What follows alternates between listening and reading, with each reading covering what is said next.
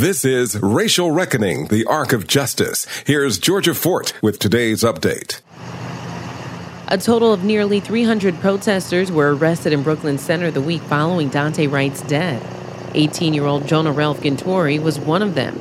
He says he was protesting peacefully and volunteering as a medic when he and other protesters were sprayed with tear gas and rounded up. I don't like people getting killed because of their skin color by police, repeatedly. Like, it hasn't even been a year since George Floyd. That's that's why I went out. one hundred thirty-six people were arrested that night. Jonah says he was held over the weekend on a thirty-six hour hold. Every hour feels like a day. And I was held from Saturday morning until Monday afternoon. They didn't charge me because there were so many people they arrested, and they arrested, I think, everyone for probable cause of riot. Protesters were at the Brooklyn Center Police Department to demand murder charges for former officer Kimberly Potter. Potter, who has been charged with second-degree manslaughter for shooting Daunte Wright, was released on bail just hours after being arrested.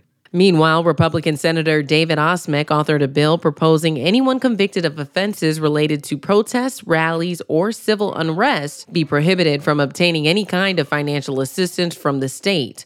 That bill has yet to be heard at the Senate. For the Racial Reckoning Project, I'm Georgia Fort.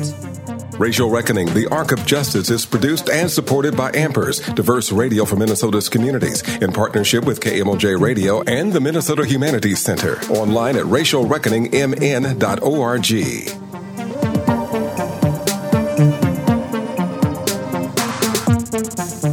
Mm-hmm.